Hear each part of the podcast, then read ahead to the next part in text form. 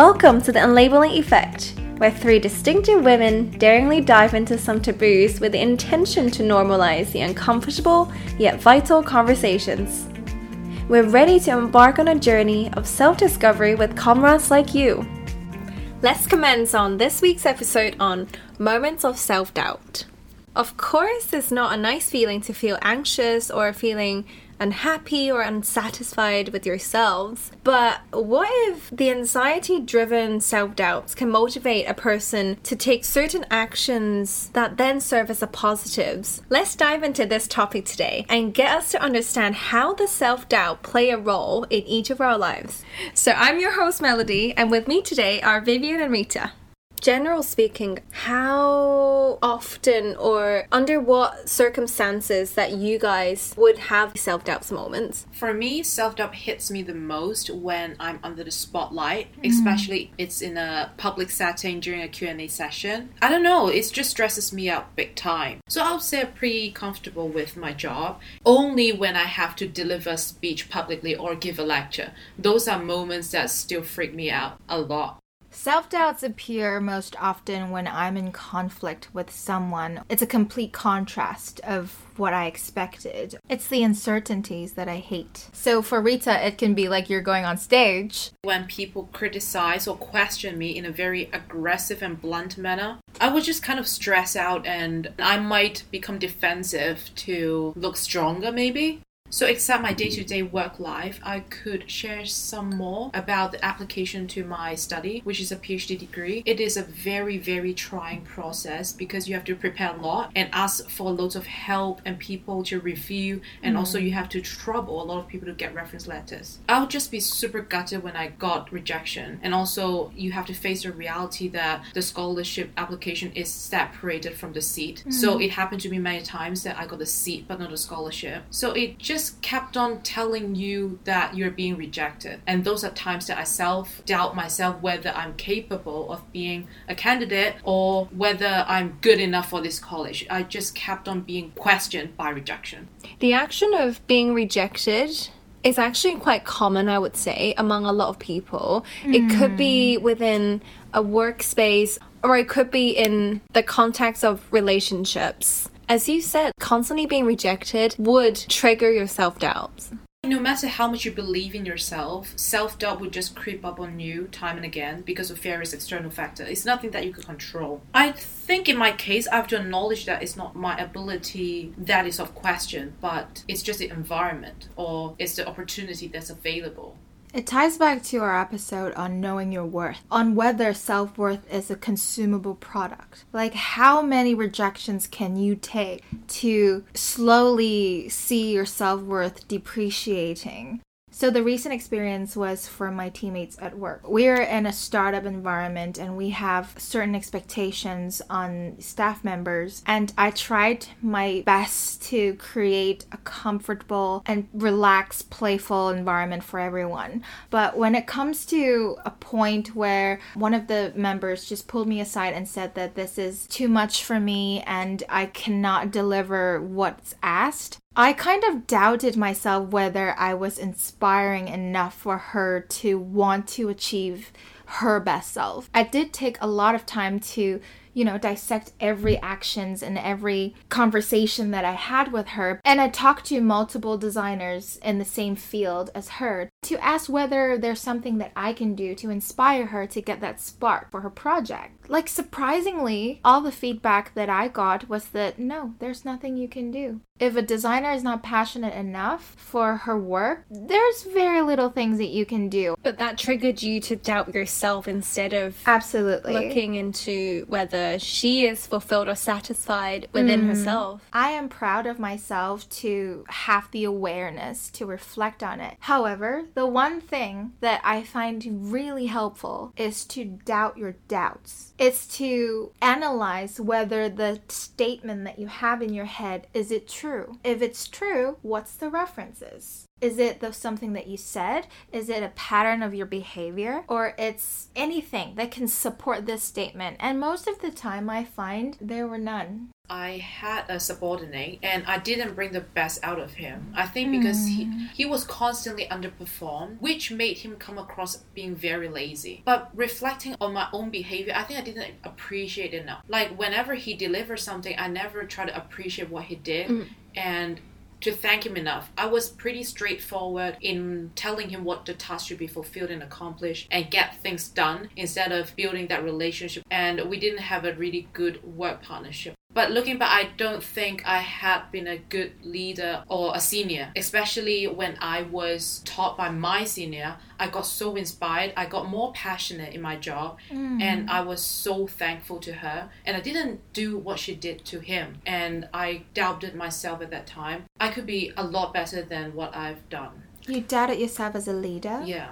I'm interested in Rita's point of view on what did your boss do to make you more passionate on your job? She didn't act like she's my senior. She hands over things to me in a very smooth manner. I could be very creative in doing what I want to do, but then I have her at my back to help me out. And whenever I present something that my boss might not like, she would take responsibility and she would take the fall sometime and make me feel I'm so protected even I want to try out stuff. I was in the exact same shoes of your senior.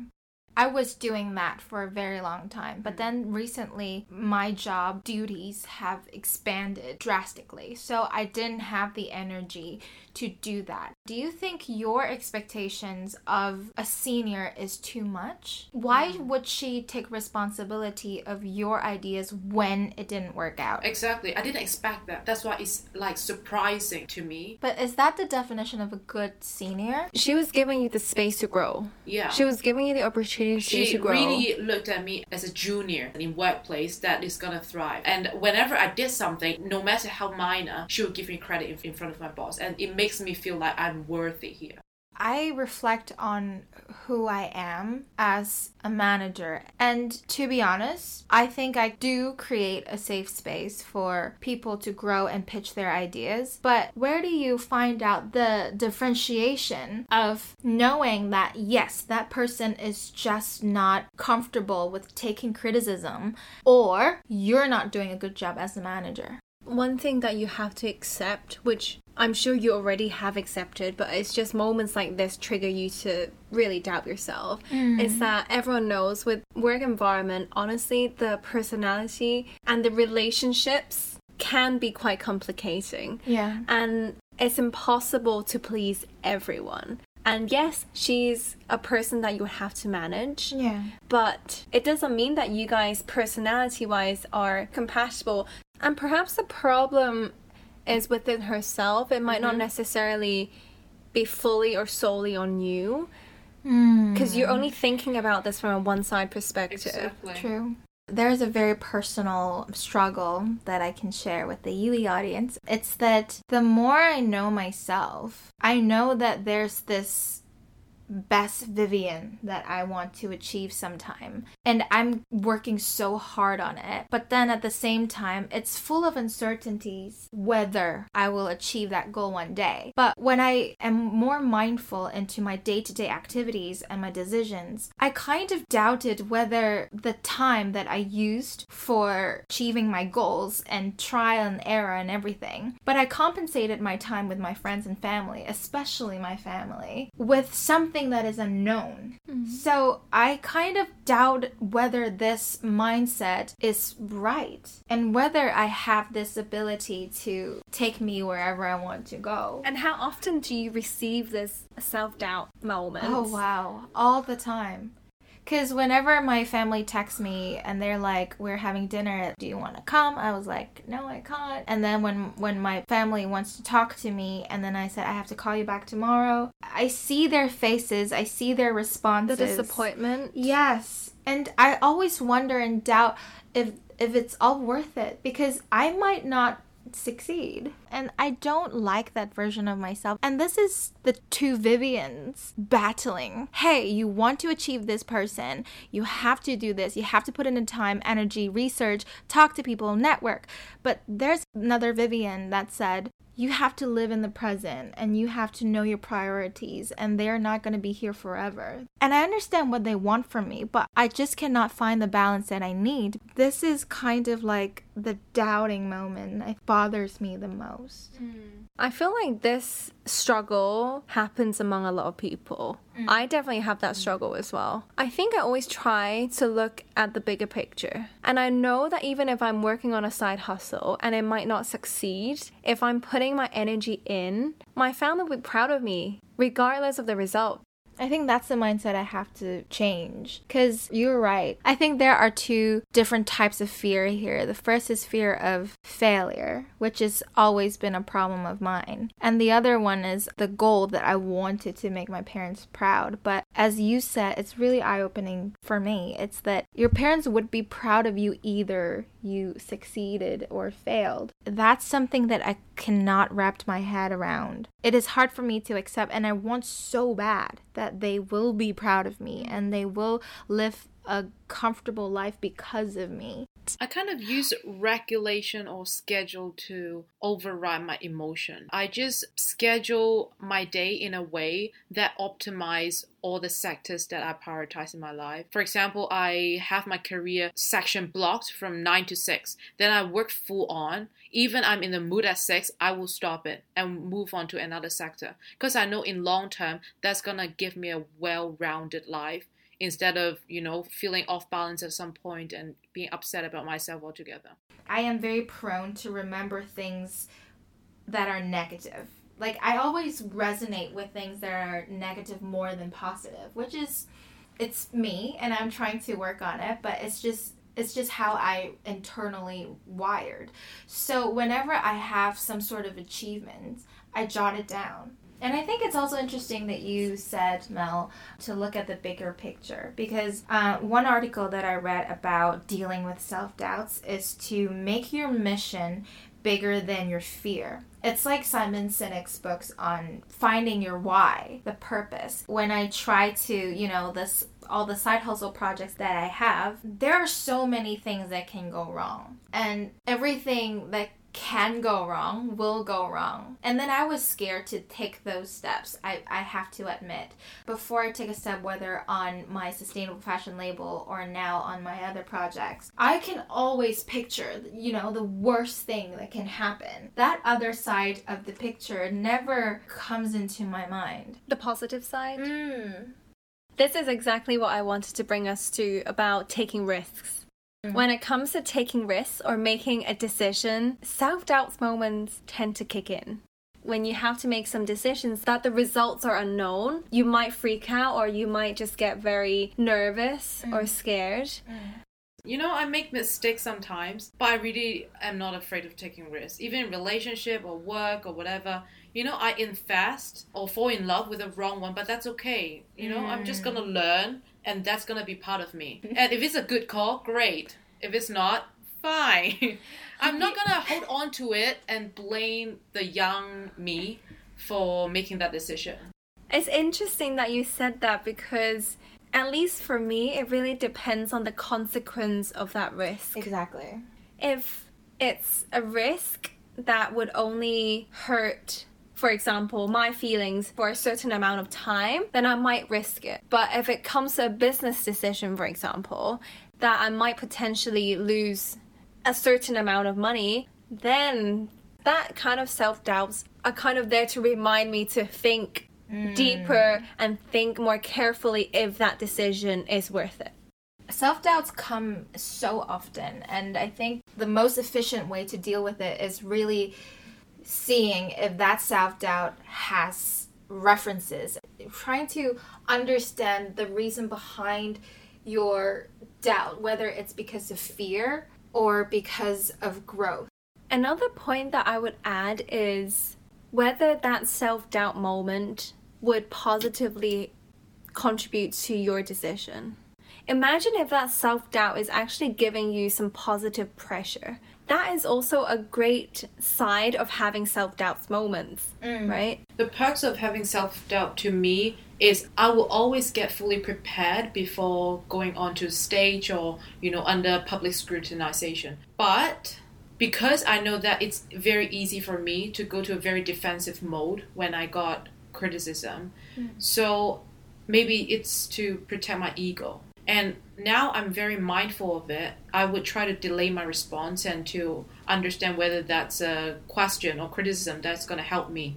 If that's just a question that I've never heard of or even thought of, I would just say I'm going to look into it. And there's no shame about that. The meaning of a symposium or a lecture is just a platform for knowledge exchange. Mm. I shouldn't see it as a, as a knowledge show off. Mm. If it's just for sharing, it's a sharing platform, then the focus should be delivering something that the audience could take away mm. instead of just doubting if you have enough knowledge mm. on this subject because the fact that you were invited to give a speech that already is a reassurance itself. I really like the idea that Rita shaped self doubt as an ego. And it's actually true. I gave myself this kind of expectations on I need to achieve this and that and that to make my parents proud, but it's actually my ego talking. I would want to know where does the fear come from for, for you too? I mean, reflecting of my previous decisions, the biggest cost is financial and time. Like even though I have a good experience it would cost the years that I could have put my focus or develop on my career. And that's a risk that I took and I couldn't take them back. Like so far with my past experiences, not many decisions that based on growth really worked out that well. Or maybe it's just how I see it. Maybe it's good for some people, maybe it's not you could just mm. see things maybe it's just a blessing in disguise you know if those things didn't happen you didn't make those choices mm. we won't see the Vivian that's sitting here and talking about all these the fear of not being resilient enough can sometimes make me doubt my ability because I really enjoy the process of taking risks or making certain decisions but if the result or the outcome might not align with my expectations sometimes I might question if I'm resilient enough to take the consequence. After our conversations today, clearly we're all still processing and learning to manage or coexist with our self doubt moments. But it might be a good idea to understand the intention behind it. And if you are still unable to break down your thoughts, seeking perspectives from your trusted ones might also be a great solution. That's all for today's episode of Moments of Self Doubt. Join us again next time when we talk about what to do on your bad days. Thank you for tuning in, and let's continue the conversation on Instagram at Unlabeling Effect. Please subscribe to our podcast on Spotify and iTunes and give us a rating. Until then, dare to feel, dare to be real.